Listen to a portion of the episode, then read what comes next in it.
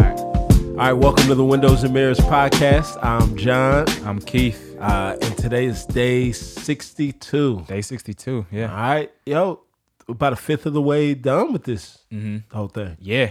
Man, First Samuel 5, bro. It's it's crazy. You know, uh, right before like last time we left off and we just seen God executing judgment against Eli and his family and you know the Israelite religious establishment, but it's like God is impartial. Right. like God is not um you know one sided here. He like is executing judgment against the Philistines too. And this text was just so crazy, bro. like literally um you know the Philistines take the ark of God and place it in their temple next to Next to their guy. Next to their God. Yo, this going to be a trophy that Yeah. our God.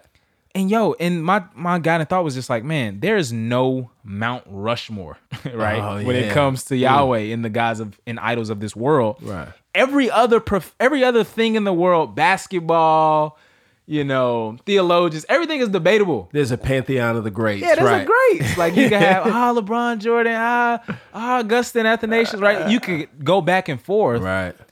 but with god Yep. there's nobody that sits next to him, right? Right. He's all by himself. He is unique, right? It's no debate. And so, like, God is clear about that here. And he executes judgment not just against the Philistines, but the God itself. Right. He cuts the little the hands off. Yeah. yeah, yeah. They come in, they Yeah. bow down. They're like, yo, yeah, straighten this guy up. Yep. Literally bowing down to the ark Right. of the covenant. And we just, yeah, God is all in the class all by himself, bro. Yep.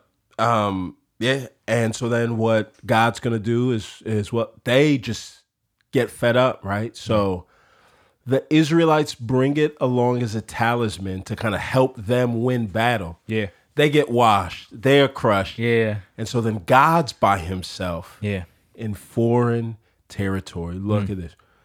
With nobody, with no Israelites to carry uh, around the ark. But what you find is the ark of God makes its rounds throughout all the Philistine camps, Yeah.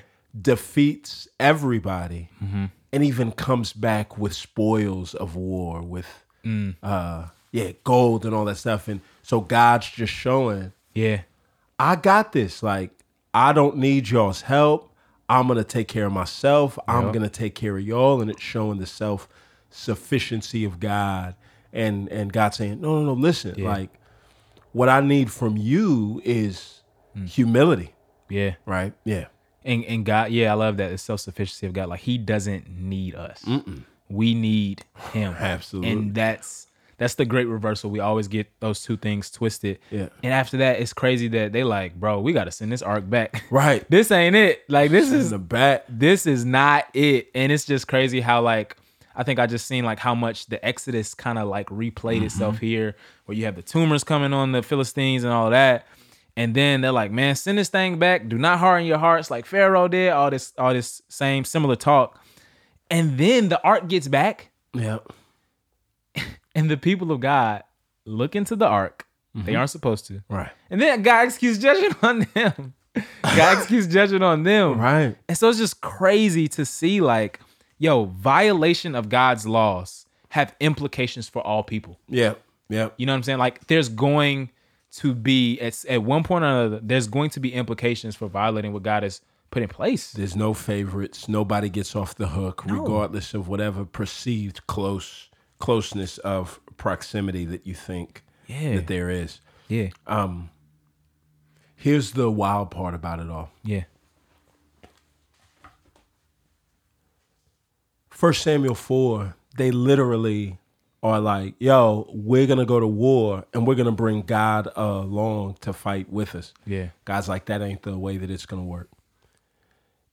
First Samuel 5 God literally goes out and fights for them, defeats the enemies, Yeah. comes back with the spoil. Hmm. First Samuel eight, they say, "Yo, Samuel." the people say, "Yo, Samuel, we want a king that's gonna fight for us and all Yeah, this." yeah. and it's like, this is it, dog. This is the deceptiveness of, right, sin. Mm. It is the same thing that Adam and Eve fell into. Y'all are already like God Yeah. and you want this thing that's gonna make you like God. What? Yeah. Like, yo, look, God's your king. He's already fighting for you. And Yeah. sin will make you, sin will make you break God's law to get You already got what you already have. You already have. Yeah. Mm, that's so good, bro. Yeah, absolutely.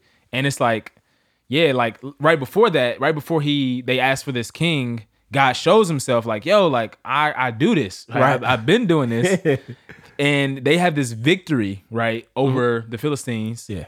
And like you said, bro, they asked the thing that blew my mind about the asking for a king, bro.